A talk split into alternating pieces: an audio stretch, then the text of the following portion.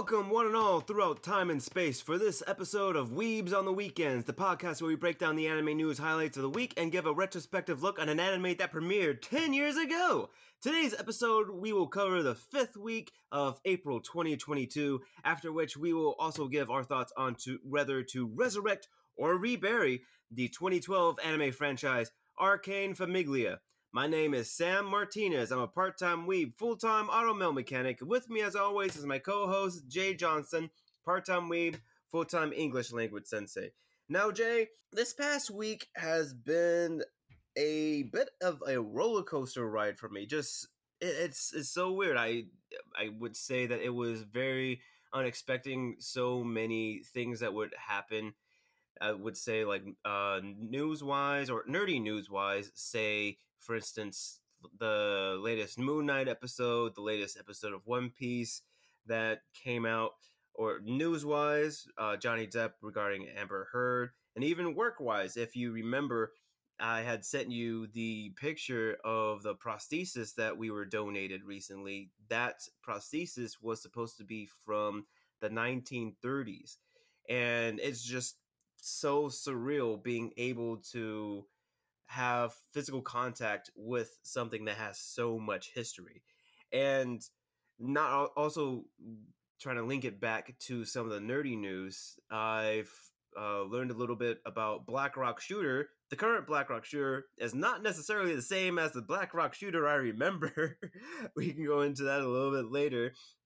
And i've also ran into an anime that you might like uh, it's called Your Boy Kong Ming and yeah, like I said, it's just a lot of stuff happened this week that I was very surprised about. What about yourself? How how was your week? Uh, pretty good. Like again on the uh, anime news front, yeah, there's like some drops of like oh, Mob Psycho uh, season three was announced.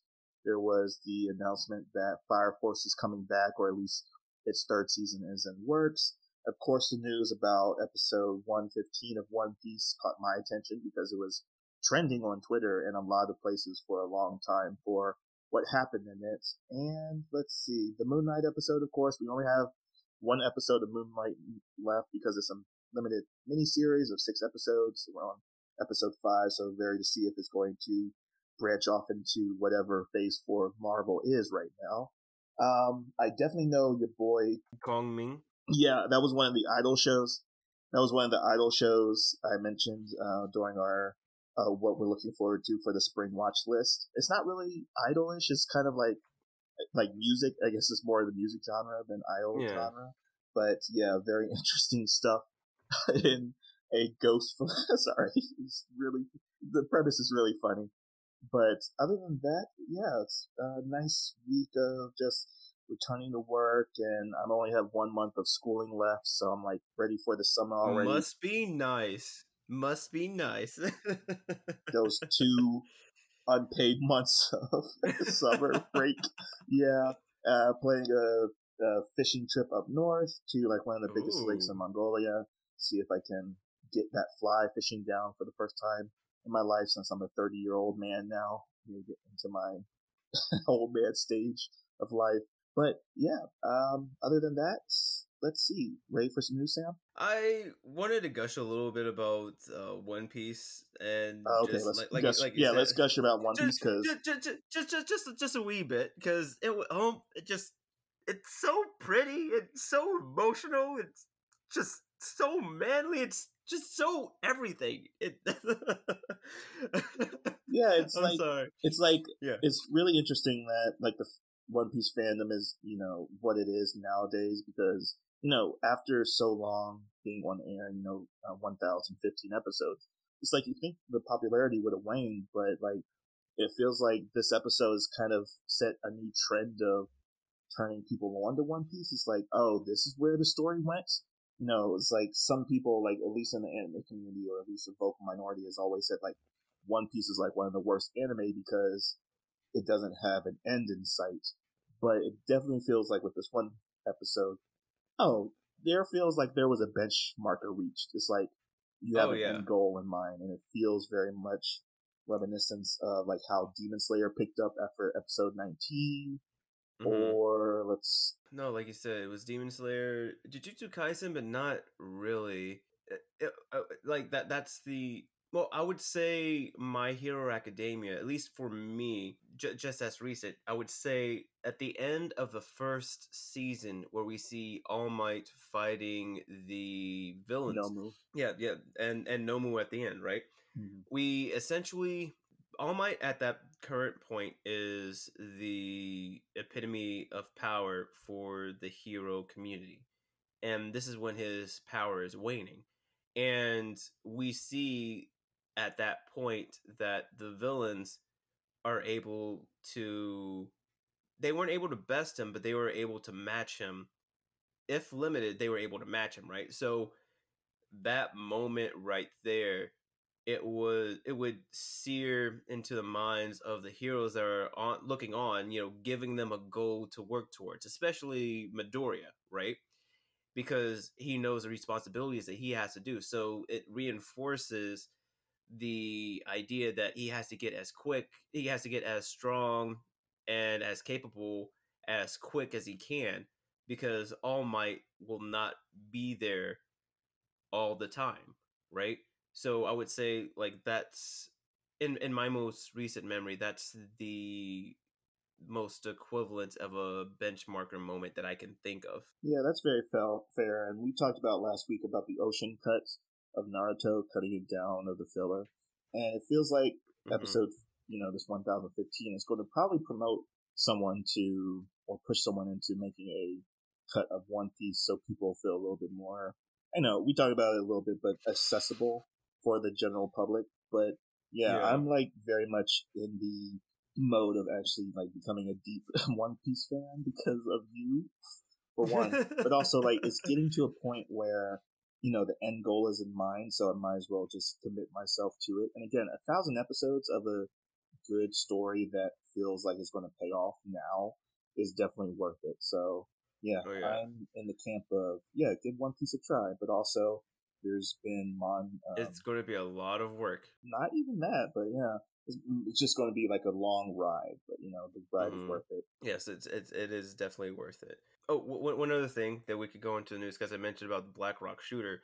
So I had initially thought that Black Rock Shooter was going to be a sequel, but it turns out that Black Rock Shooter, it's the franchise itself, it's more of an anthology, right? So the anime that premiered 10 and 12 years ago, it's unrelated to this one. If anything, themes and characters are similar, at least Black Rock Shooter and all the other cyborg looking ladies pretty much use the same image. I would I'm trying to think of another franchise that does something similar. I feel like there's some sort of Super Sentai type thing. I think the closest thing that I would have to compare it to is somewhat like Kamen Rider, where the stories are similar and the overall feel is similar. You have you have somebody who gets a superpower, usually by a belt. They can ride on a motorcycle, and they go and they beat baddies. Right?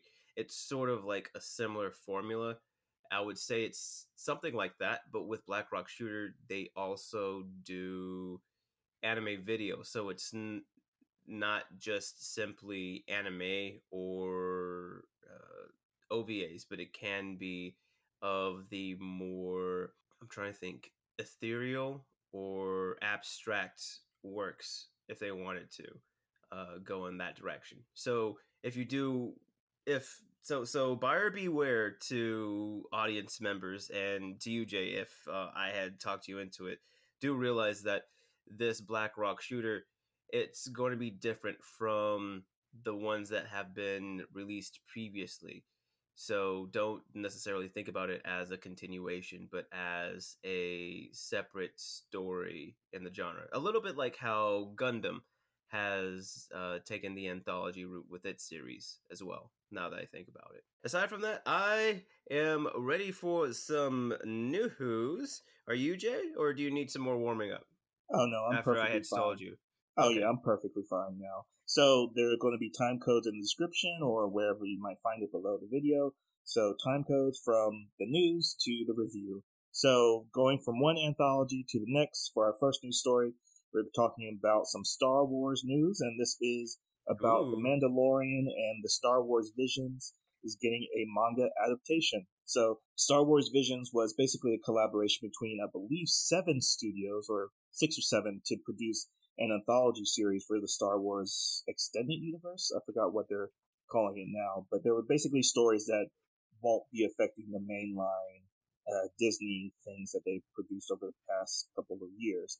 So, alongside their TV show, The Mandalorian. So, this came out news, or this news came out from the Square Enix uh, magazine called Big Gangan, which is basically having four one shots over the next couple months covering the storylines of each of the vignettes that the Star Wars Vision produced. So next month, or oh yeah, in May, it's going to be the Mandalorian story, which is being done by the mangaka that did Spider-Man uh, Fake Red. In June, we're doing the Elder, which was the Sith kind of story with the visions, and that's being doing that's being done by the Witch, um, or sorry, that's being done by the mangaka that did or is responsible for the Witch Hat Atelier. In July, is that the next month? Yeah, July. It is uh, Lop and Ocho, which was the music um, one, I believe, with the no, no, no, Lop, Lop, Lop and Ocho. W- w- like you said, it was a bunny rabbit, but it uh, wasn't the musical. Um, the one with the musical that was the little rock band. I think that was episode three. Right. Thank you. Thank you. Yeah. Mm-hmm. As well. Feels like it was so long ago. But yeah, uh, Lop and Ocho, and that's being done by the same mangaka that did the Star Wars Princess Leia manga, which was like really critically acclaimed for how it depicted Leia being a commander and general, or eventually a general, and like giving her enough like fleshed out backstory when it came to her role in the uh, new Star Wars movies and like giving her like that needed fleshing out of her job as a commander. Uh, in August, it's the same mangaka uh, that did The Mandalorian, but this time they are responsible for. It's the Ninth Jedi. It's oh, Ninth Jedi. Jedi. Damn. Yes, you're right. The Ninth Jedi, which was a very interesting. I think The Ninth Jedi was probably my favorite one. Was the Ninth Jedi? Was that the one with the girl? Was is that the one where the kyber crystal would reflect how you felt at that moment? Yeah, yeah. So like okay. she um basically was a not a smuggler, but yeah, they talked about the smithing of lightsabers and smuggling yes. into the hands of um, users that turned out to be. Oh, I don't want to spoil it, but anyways.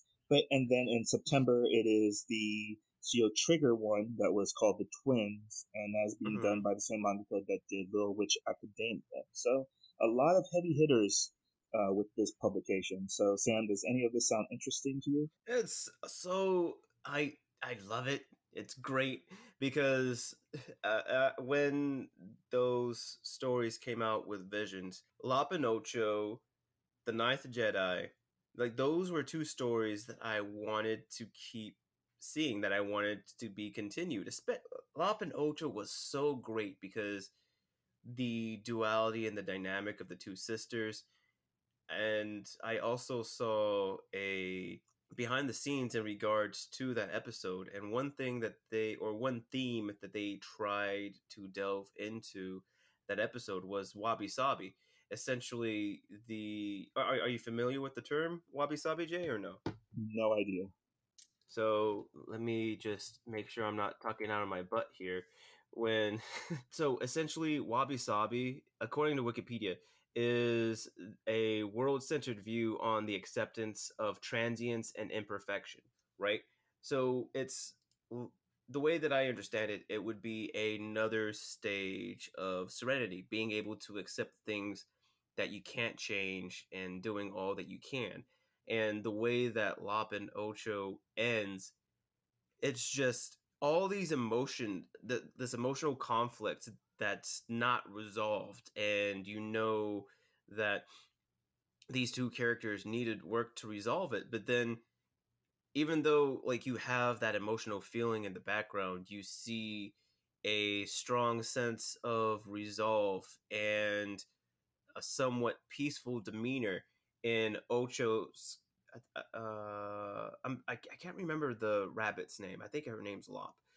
In uh, the rabbit's character, as their her sister departs from her, And just that term wabi sabi just really sums up that one scene. And they, I believe they accomplished what they had set out to do.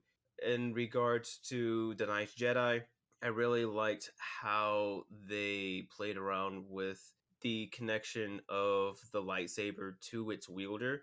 More importantly, the type of kyber crystal that they have, where it would change the color of due to the user, due to the user's alignment with the force.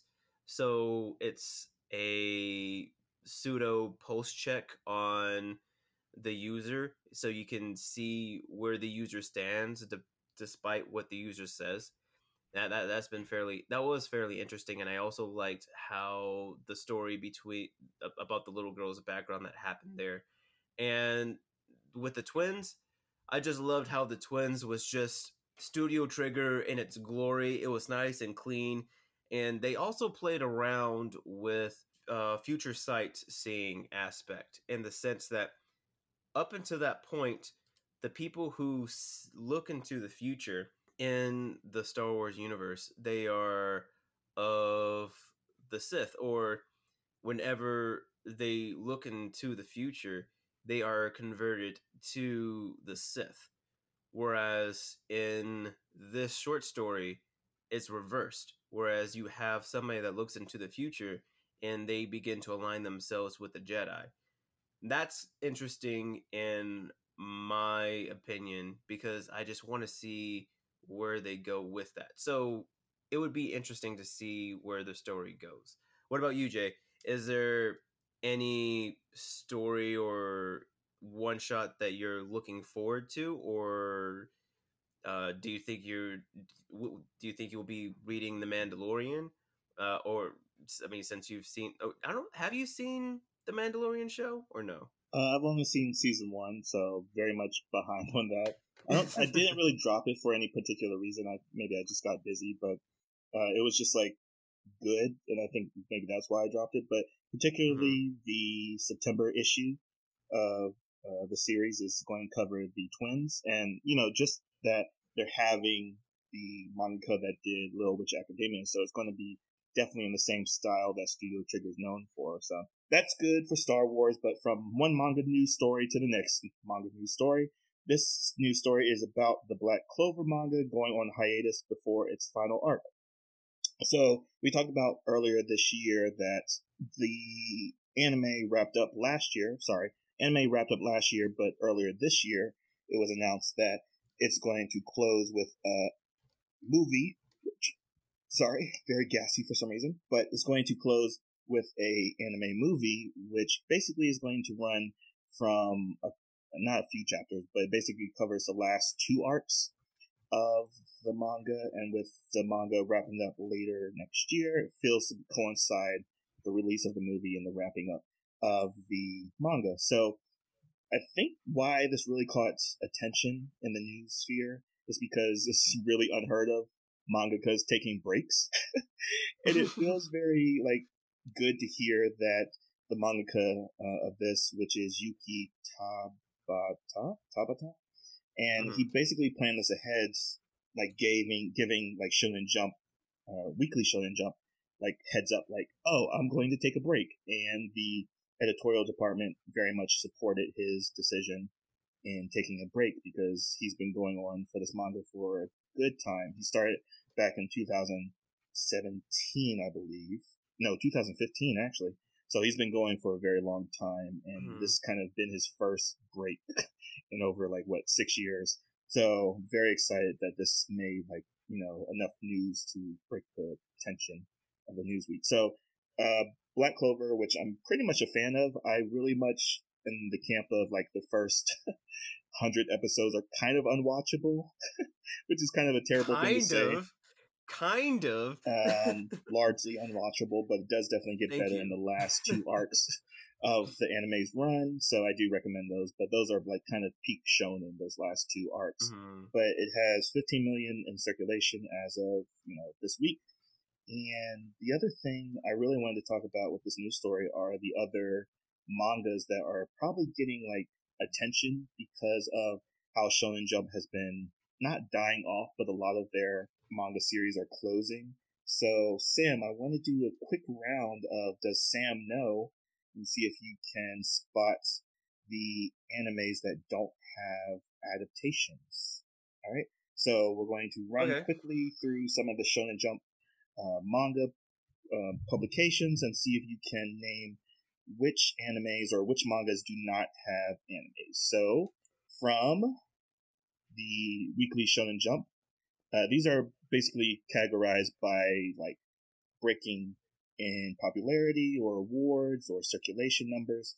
So I'm going mm-hmm. to give you from Weekly Shonen Jump, Sam. So the first one is obviously One Piece. Next is Slam Dunk.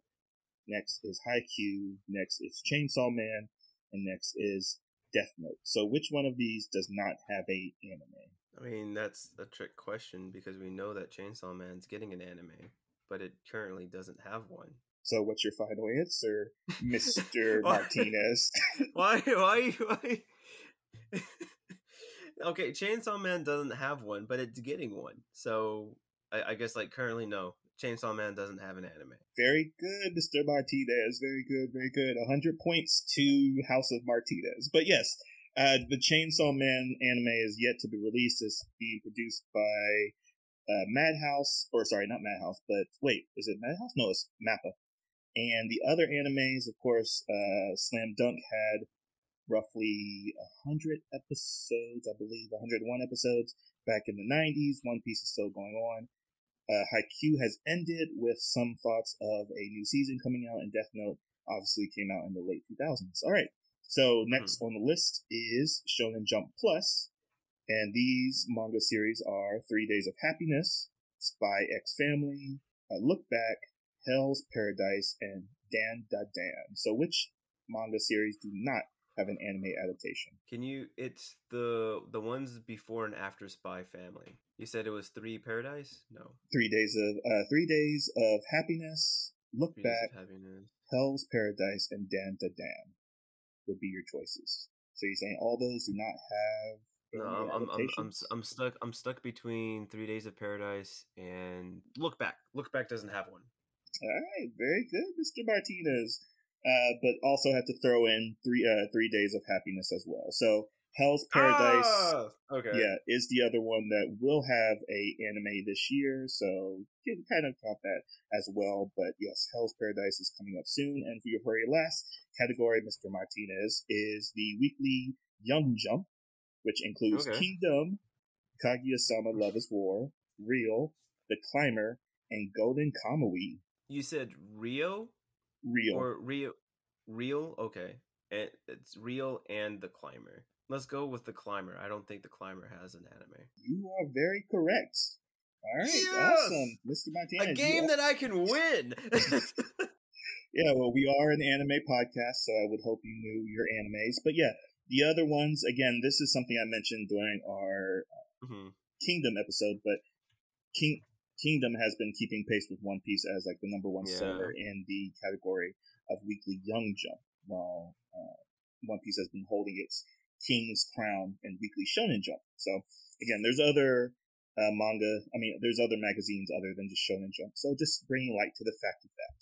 So moving on, but yes, you are excellent students. So moving on to our next news story. This is very short news, but the final two live action Full Metal Alchemist films are premiering later this year. So these films were basically uh, were celebrating the 20th anniversary of the manga, which started back in 2001. So they've been running since 2017 when the first film was released. So the second film coming up very soon is on May 20th, and this is titled The Revenger Scar. And the last final third film will be released on June 24th, named The Final Transmutation. So this is the live action adaptation of the Full Metal Alchemist manga in full, leading up from the following the Full Metal Alchemist Brotherhood, I guess, anime again, because the first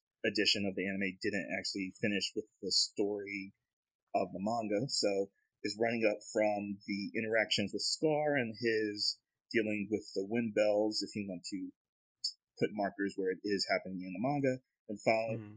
finishing up with everything with the father and the other seven deadly sins. So very short news, just that these are being released. Uh, have you had any experience or seen the first film? So that was my question. Was the first film the film that was on Netflix? Yeah, yeah, yeah, yeah. So this is the one that kind of got a lot of backlash. No. Uh... the emotion. Just... No. Star Wars. No. But yes, yeah, no. this this this very much got a lot of backlash, and it's not really a reason why it's taken so long for the second and third films to come out. That's mainly because of um, the pandemic. But it has been a case mm. that there was a lot of backlash for its use of um, CGI or overuse of CGI and its unrealistic models for a lot of the characters. So a lot of it was being compared to worse work than what people can do at home by themselves. And by what the preview of this uh, for the second movie coming up soon shows, it hasn't really been fixed because uh, the cast is returning. Same thing with the studios and the animations.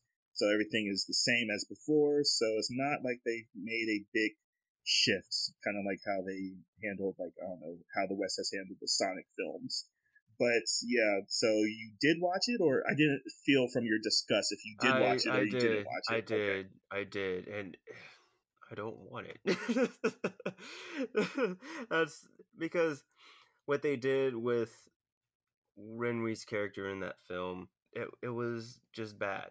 It was horrible. I understand that they were trying to make the film stand alone, but it was like up and it was up until that point essentially beat by beat the same thing as the story or very close to it.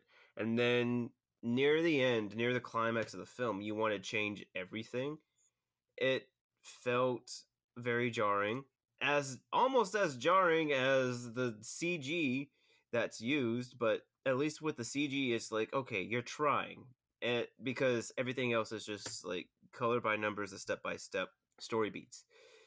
I just hope that the action sequences where we see the Fuhrer where he's fighting with his swords, I just hope that some of those choreography, those scenes of choreography, take cues from Rurouni Kenshin, because Rurouni Kenshin's fights, even though the movies themselves were meh, the fights were respected because they were done very, very well. Sort of feel for some of the actors that are in here because I guess it's like for anybody who ties their name to an adaptation. Say, for instance, Cho, uh, who was Spike in Bebop, or in in the Netflix Bebop adaptation, right? He put his heart and his soul into doing his best, but people still didn't like it, and I'm sure that he's probably going to get some uh, blacklisting in Hollywood because of it, even though it's not necessarily his fault.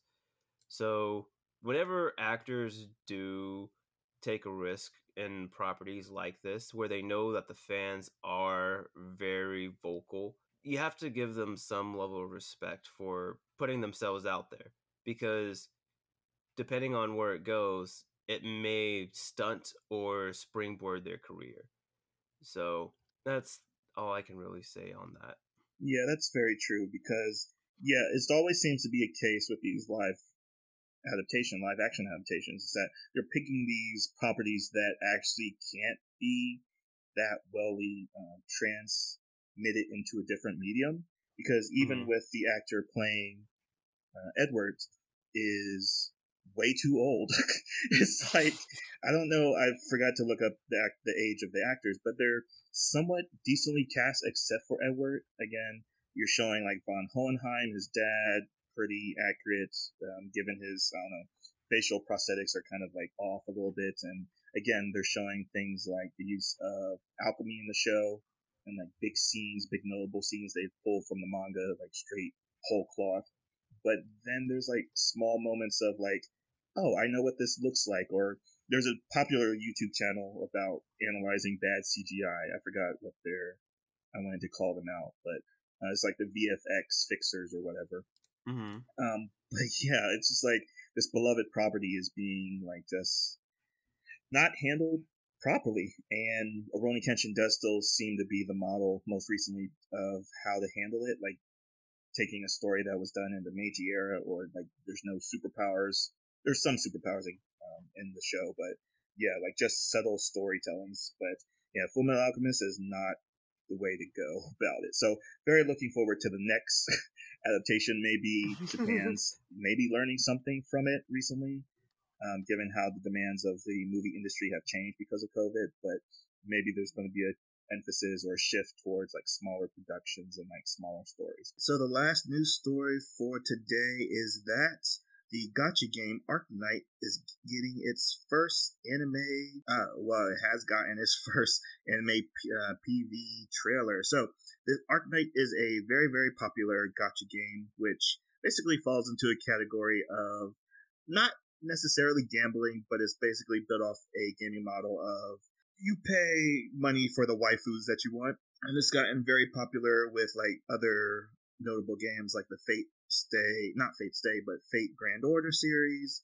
somewhat of Genshin Impact as well. Not so much Raid Shadow Legends, but it does feel very similar in the vein of money that you can easily waste being addicted to these kind of games for different reasons. But this is being done by Yostar Pictures, which has up to this point only done a lot of uh, second key animations. This is basically the category of animation where they're responsible for cleaning up an Im- image or cleaning up uh, the animation to make it more smooth and fluidity. And they've done like everything from Attack on Titan final season to Demon Slayer, the Entertainment District, and the Takt OP Destiny talked about last year.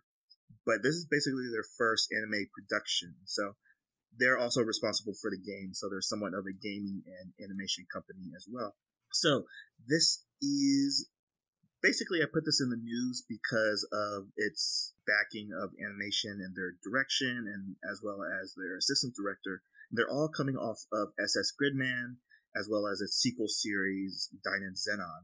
So it got some heavy hitters for like its first anime production and with Arknights being a very popular uh, video game series, I'm pretty sure we're going to be talking about this for the coming years or whenever it gets actually announced for its release date. So, Sam, are you familiar with this game or familiar with other gacha games at all? This it, I am getting a serious sense of deja vu because I could have swore that we have talked about this before the PV came out because I remember when I remember watching the video for the PV and I was interested and I looked into it and like I feel like we had mentioned it lightly in the past if not uh we, we mentioned Yostar Pictures because I remember you've uh, mentioned how they were a company that did touch ups, right? And this was big for them because this is an actual start to finish anime for them. I, as far as gacha games too, the only thing that I can really think of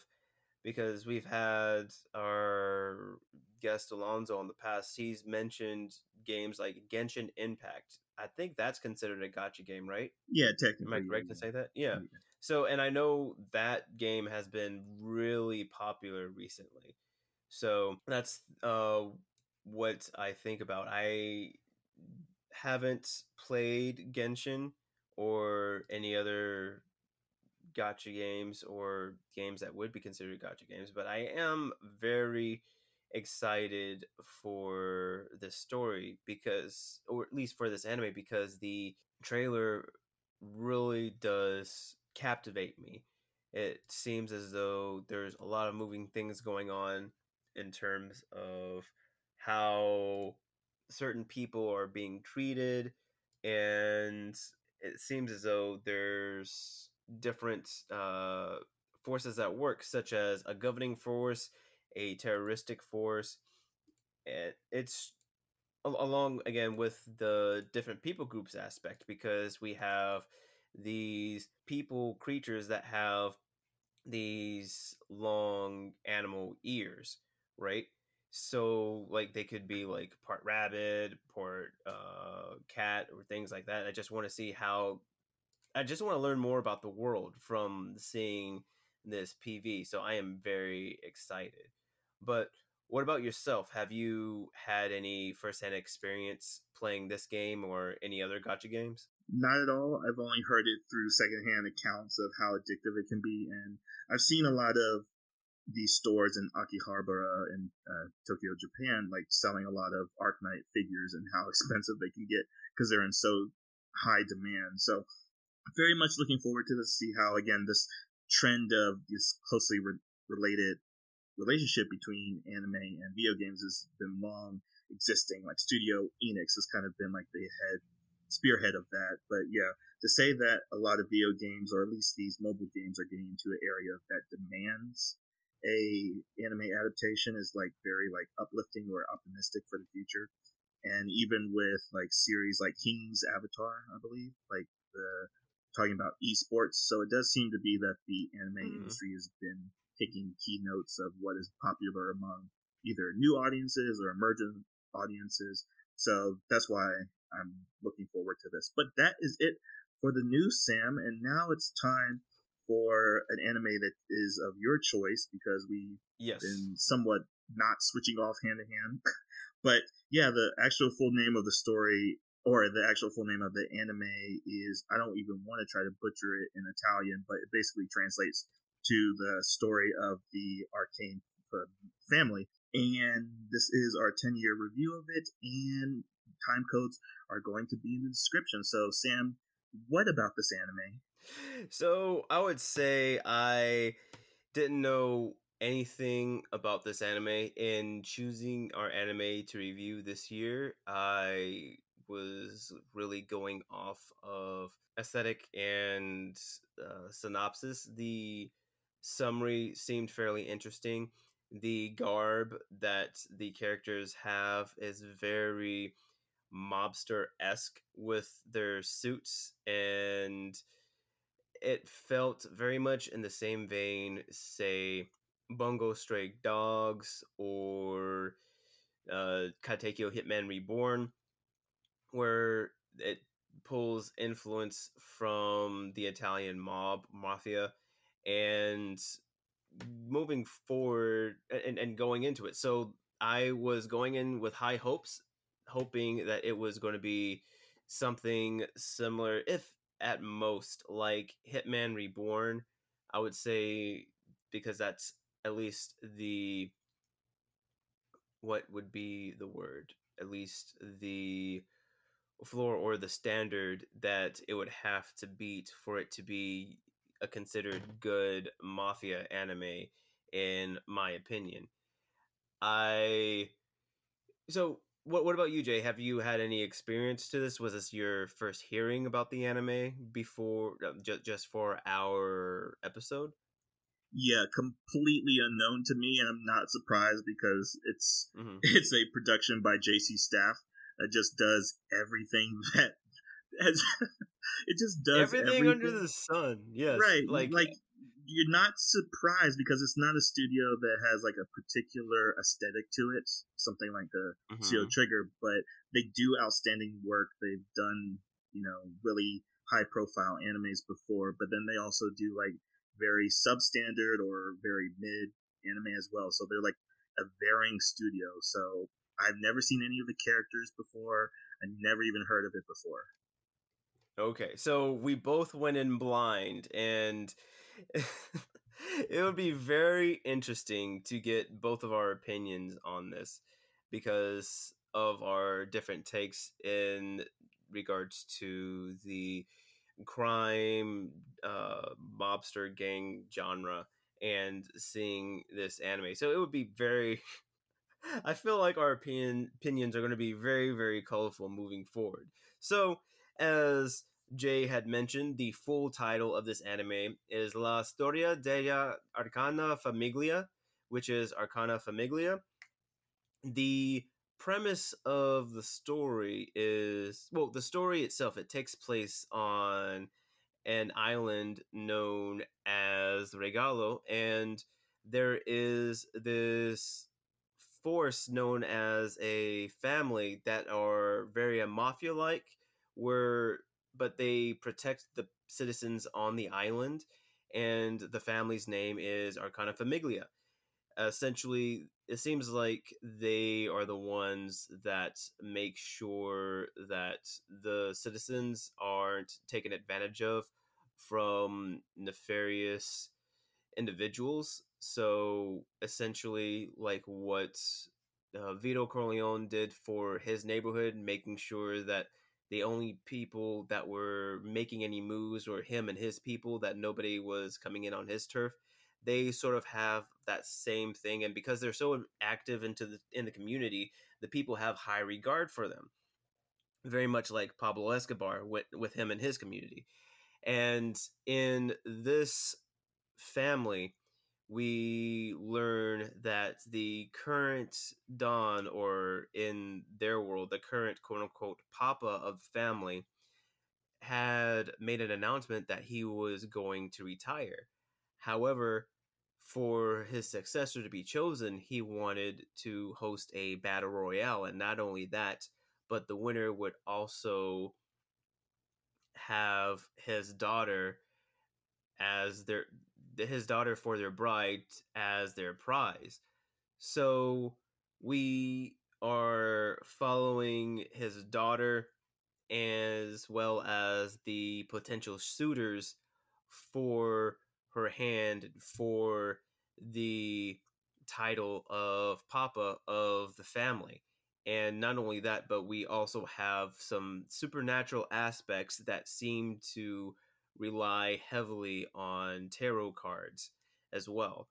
And as Jay had mentioned earlier, the studio is Studio JC Staff, where they have a wide variety of stuff, things going from Eden Zero, which is going on right now, to a certain scientific railgun, One Punch Man, Toradora, Food Wars. They're just all over the place, any and everything. They're, the source of this particular anime is from a visual novel.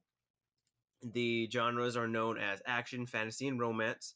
The theme is reverse harem, which is it. That's a weird phrase to begin with because you would think that harem just means like one thing, regardless of the genders, but I digress. And the demographic is shojo. The duration is 24 minutes. The rating is PG 13, teen and older. So it's kind of understandable with the violence that shows up.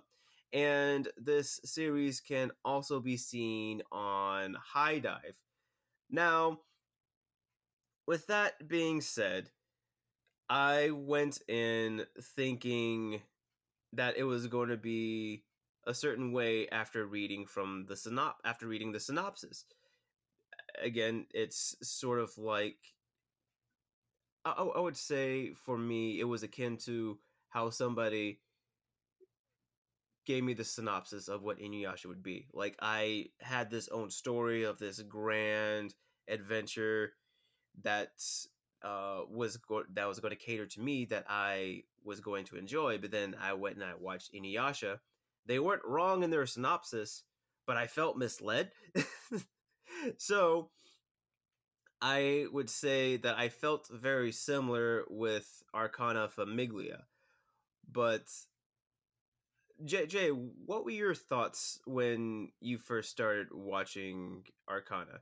do you feel because you said you went in blind so you didn't even look at the synopsis or anything else like that uh well yeah i went in i just watched it um straight up with for the first time uh mm-hmm. no research done before because the thing that really caught my attention was it's um well you know like when you open up the preview of the episode you see the character models and i was very interested in that because i don't know when this was coded but it's an interesting thing to you know go back through your memory to see like all these um, mm. trios kind of setups, these pairings of main characters, and it's like it kind of hit wait, me. Wait, wait, wait, wait, wait, wait, wait. keep, keep, keep, keep talking, keep talking, keep talking.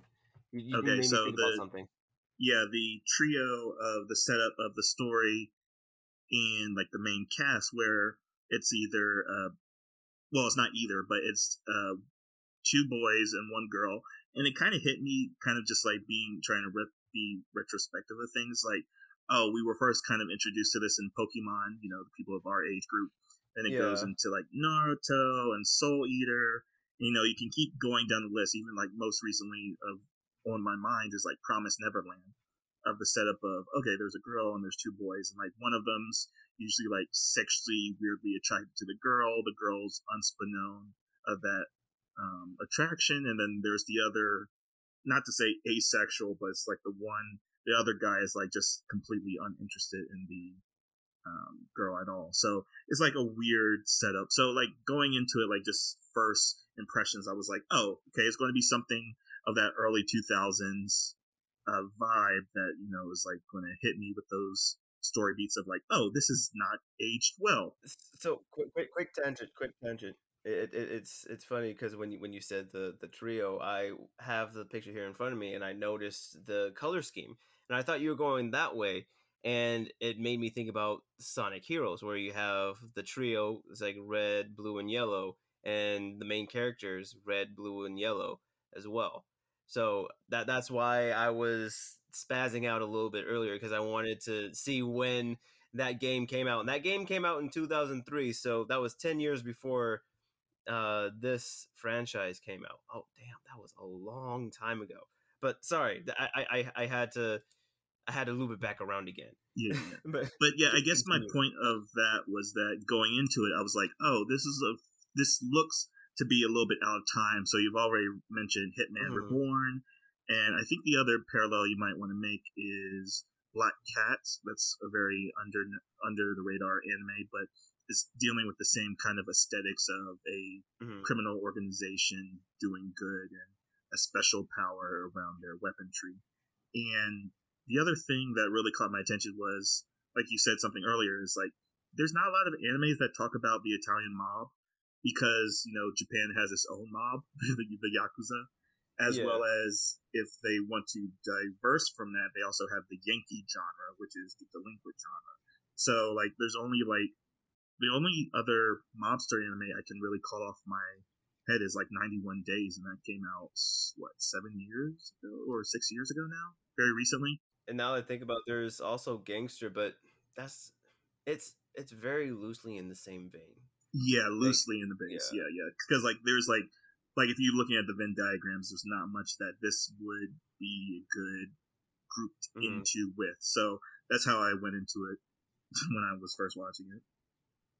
it had a lot of potential when when I was watching it. The way that they had introduced the family, like you saw that they protected people, they uh, didn't want unwanted trading or trading that was done without being run through the family first. And we get to see we, we get to see some characters that have personality I I'm trying to think it it, it it sort of reminded me of the issues with some of the anime that was based off of otome games that you had mentioned where the main female protagonist was or is intentionally kept bland so that the viewer can uh, input their own personality in that person because as i mentioned before it's a reverse harem or- at least that's what the title was and so we're following felicita which is the daughter of the uh, of the of the don of the family and uh, we have to deal with her trying to figure out what she wants to do. At the announcement she says how she wants to find her own path then her father saying that you know she's not strong enough to claim what her own path is. And it seems like it, it, it's it's just very interesting because after watching works with headstrong women like i'm trying to remember the redheaded uh, archer chick from the disney movie her name's merida i forgot what the name of the movie was. Brave. but brave yeah. How she essentially competed for her own hand in marriage right uh, that that was the thing that I, I thought about. It was like, okay, she's gonna go brave. She she's gonna be like, well, I'm gonna compete in the tournament as well, and that way I'll become the the don of the family, right? She doesn't have that moment in. She doesn't have that moment, not at the uh, party, right? And she sort of has to be led there by the family's current quote unquote mama. And th- that's also something that they don't really explain either. Is just the dynamic whether or not she the the whether or not the papa of the family is her actual father. I'm thinking that he is because he has the same color eyes and the same color hair, but everybody calls him papa. Everybody calls his the girl that's with him mama. So it's like are they actually together? Are they actually married? Is he actually her father? Like that sort of thing. And another thing that they had mentioned was that they had no that uh, Felicita had of her own free will decided to join the family, right? And that being a part of the family apparently means that you have to do whatever Papa says. So, like, they have a, a very interesting power system where everybody's power is based off of a tarot card. Like, her card is based off of one that's called the Lovers, which apparently gives her the ability to see into other people's hearts or to see like their motives and things like that. Sort of like a um, mind reader type card. We see somebody who has the strength who is really, really super strong. We have somebody who is invisible. We and the other two characters, Liberta, he ha- his card is the Fool. We don't really know what that is because of his proficiency with the card and Nova, his card is Death. We don't really know what that is because he hasn't been seen to use it. So apparently, you have to be a certain. Uh, you have to have a certain rank within the family so that you can even have powers. And uh, there is a ceremony where you have to make a deal with somebody to get powers it, it's it's sort of weird where it's like dancing around all this storytelling stuff and there are times when the show wants you to figure things out but then there are times when the show is trying to tell you trying to give you an exposition dump like we have literally one of the characters give a round robin of people's powers and we and we have nova saying it's like why are you doing that now? It's like we don't need to. We already know this information right? Essentially acting what a person in that situation would eh, like all in the first episode. And it's just it just makes me frustrated because this premise could have been done so very well if the story was being told in a different way and not only that but the story itself it makes fillers canon we're in the first three episodes and we are getting filler out the wazoo and making it canonical to the story. And it's I guess it's endearing if you like slice of life type stuff, but we are introduced to these we were introduced to this mob like organization and we're, we're, we're talking about like the, the fate of the, the family. We're talking about the fate of uh, Felicita we're talking about these powers that need to be tamed, that need to be tapped into. And then we're following the main three run around town trying to look for a cat that was misplaced. Uh, but Jay, do you have any differing thoughts, differing opinions? Yeah, so definitely agree with most of that, if not 98% of what you said, so that's good. Um, but I think one of the highlights I wanted to like kind of talk about is something that really surprised me after like finishing the first three episodes. Again, that's all we gave it. Again, an hour of your time isn't too much of a um, you know cause of concern for you know us anime watchers. But yeah, the other thing that really caught my attention after finishing the three episodes was who was the anime director or the director of animation for this, and it was um, Chiaki Kon and she's pretty renowned for her animation, or at least for her direction. She's directed, I guess, most famously Higurashi, the original series, as well as Golden Time, which is a very underserved or underrated uh, romance uh, series, as well as she most recently did uh, Way of the House Husband. So it was like, oh, this is such okay. a weird. Like again, directors can have like a mix with um, filmography and like can do things that aren't well received as well things that are well received.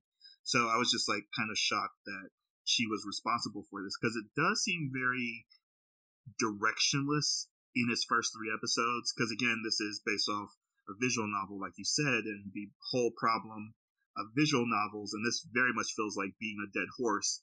But there's really only three options that animation studios can go with. Where one, you follow a route that you know the gamer has not picked, so they can be happy or unhappy with that. Or the third, the last option is that they leave everyone hanging and not allow the main heroine to pursue any love interest. So there's no really straight line to where it's going after three episodes. It's not very much the focus of the first three episodes because um, the uh, the heroine only gets like probably 10 lines during the first three episodes. Like, sh- her role is so pushed back in the background that the main focus is on Nova, which is the dark haired um, boy with the sword. Actually, that was one positive that really struck me in the first episode is that they're carrying swords. And I don't know if that was a direct homage to like the samurai period where, you know, they were police officers so I thought that might have been like a direct like mix between Japanese history and Italian history because I don't know much about Italian history. But um, that's Nova saying, like you said, um, that he has the death um, arcana, and we don't know much about that, but we kind of get a sense of it because in the sec- third episode with about the children in the church and like the day out for the kids, the mama of the organization talks about something that they made him do. And I Mhm. thought that was very subtle, like not world building, but just character background to like sprinkle in something why his mood is so grumpy and why he's so anti like not anti friendly, but he's just so abrasive. And then the other one, um, would you pronounce his name Liberta? Um, yeah, Liberta. Liberta is uh, the dark blonde uh, character, and he's like the Genki kind of friend of the main heroine, and he's like he's the one attracted to her. And, you know, they see he like he grabs her boobs in the second episode and like holds her hand and just calls her princess. Actually, I listened to the dub. They all they all call her princess. Wait, so uh, in the dub, was he the only one that called her princess? Yeah, that's what I wanted to mention. Is like I listened to the dub, so he's the only one that calls her princess. Everyone else calls her milady. So I was like, "Ugh, oh no, no, no, that that's that that that's that's fair. I would say yeah, because everybody calls her milady. He calls her princess, and that's. Uh, I'm, I'm sorry. Go on. Go on. You're saying. Yeah, so it does go into this idea that, again, I think I'm not reading too much into it, but there is a lot of, um, I don't know if subtlety is the word, but nuance. But even in the first episode, like the Papa uh, says that his his arcana is basically an absolute control, and that's why they can't disobey him. And I was like, oh, that's an interesting dynamic because, like, the Famiglia is a vigilante group. I guess technically they're a Mhm. paramilitary group. I don't even know how you want to classify them, but they're this group of non-related family members, but they serve they're like quote unquote a family. But the father has this absolute command that you can't defy what he says if he gives a command. I was like, oh, okay, let's go from there. He's the villain. Uh, we're setting up a confrontation with him later on. And then Yeah. even in the first episode, like for um, Felicita to rebel against him, like she starts a fight with him, but then that lines gets thrown around like you're not strong enough because one, her power is just to look into people's hearts. It's like you're not you don't have a combative superpower or you don't have a combative arcana when some characters have super strength and visibility. One of them like uh, Nova has the arcana of death, so probably he could just touch people and kill them or whatever. Yeah. And then um, Roberta has like the fool, so he probably has some kind of illusionary kind of ability. So it's like everyone's superpower, but hers is combative. So you kind of get the sense of that oh she can't really compete even though she's been given this title of uh, head of sword that's kind of defensive mm-hmm. um, branch of the family and even in the first episode she, she's seen controlling the city with like armed guards as well and even in trying to stop a crime to happen like she draws her knives but the main focus is on the two other boys again so it's like a weirdly she's weirdly put back in the story of her own telling. So it's really a main focus between the two male leads bickering back and forth and being one attracted to the girl and the other not being attracted to the girl or having some kind of past relationship because he calls her Felicia or just like a shortened name, like very not disrespectful, but something familiar. So there's some kind of backstory. Okay. Yeah. So to talk about this as a total or as a whole, I would say the thing I want to say about it is that it's very inoffensive to me. that's the that's the um, that's the vibe I got from it after sitting with these first three episodes because I was very much pausing it. Uh, the English dub is very cringe. Um, the voice uh... acting is very uh. off-putting, and to say that it's like a good first anime is is very far from the truth but I wasn't offended by it where other Otome games have offended me because of they're downplaying their heroine so much uh, to the point of like it feels like very self-serving. So like even the isekai genre is kind of the self-insert genre as well. Same thing with the Otome games. It's like, oh, you're supposed to downplay the character so the audience member who or the demographic that is directed to feels like they can be that character. So I didn't feel that much because there's like all those things that you said they did poorly sprinkled in. So like in the third episode, there might be ghosts. there might be uh, ghosts, or there's also the existence of alchemy in this world somewhere because one of the other family members is a researcher and like his arcana is the moon, so he can only really come out at night. And he's like an alchemist, and we don't really see that yet. So again, sprinkling in other things. But in the second episode, she does get the determination to say, "Oh, I could actually compete if I master my arcana," which is also not true. So there's like these weird disparate elements in the first three episodes that you can't really get too much out of. There's not much substance like to grab onto. Like even the core idea about everyone having a arcane ability doesn't really play out because if you know anything about tarot all the cards aren't really indicative of a power set. So yeah. even jojo kind of did that. I guess you're more the expert of how they implemented the tarot system into jojo so you could probably talk about that a little bit better than i can. But yeah for the first three episodes sam i very much agree with everything you said. Um, but you know i like looking for redeeming features of it is really hard because like even for the harem genre is not much. For the action genre it's not much. But again it's not inoffensive to where Otome games um, are that I feel like with the Haraki Hara, um well we've talked about a couple of otome yeah, the, game series. It was uh Demon Snow uh, yeah yeah exactly yeah. So where um the pretty boys are yeah, super yeah, pretty. Hiro Hiro Nakakera. Thank you. Yeah, yeah, yeah. So like this does feel like like the most shonen version of a you know a girl directed harem story. So I was like, uh, it's not too offensive. So on the verdict of res- to resurrect or rebury, I'm definitely going to be on the reburied side because there's 12 episodes plus an OVA because the games are really popular because there's like three installments that came out on the PSP or the PlayStation Portable.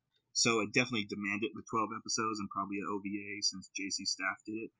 But overall, it's a rebury for me, and I think you're the same. Yes, it's a rebury for me because it was offensive to me because I thought that it was going to be a battle anime. It's like, nope, we're just going to be a regular, degular Otome anime. And I'm like, great. So, like I said, I uh, I have so many ideas for a rewrite and how to make it more interesting than what it actually is. But as you said, it's just following the course of their the games and the way that they're told, and it must be doing something right for it, it to be so popular among the Otome fans. But as an anime, it, it it needs to stay it needs to stay in the past. It doesn't need to be brought back. Uh, so once again, it's a resounding rebury from both of us. Jay was um, what what was your reasons for reburying again? Oh, basically the same of yours. Is that it's not much of a gangster story. That the three episodes doesn't really do much to really attract you to either of the genre tags of harem, action, or even crime. And the writing is very lackluster. Exactly, succinct and uh, concise. Succinct. I can't add anything else to it. So I would say that those are my exact same reasons for reburying it. And that has been our episode in regards to Arcana Famiglia. And the next episode that we have coming up, we will be looking at Jay's pick, which is we can probably get a glimpse of the future and how it won't be so bleak because there won't be people in the future. With humanity has declined. And Jay, I would say thanks for weathering this anime that we have watched uh, together. I appreciate your time. And what have you gotten for us today? All right, so I got some tarot card readings to do. So if you were paying attention, the 21 cards are eventually talked about in the uh, in this anime. So I thought I would take the 21 cards and see which one you pick for both yourself and me, Sam. So out of from 0 to 21, what number would you like for yourself and which number would you like for me? 17 and 21. 17 for me, 21 for you. All right, cool. So, 17. Sam, you are the star. star platinum. Yes. and but unfortunately because I am 21, I'm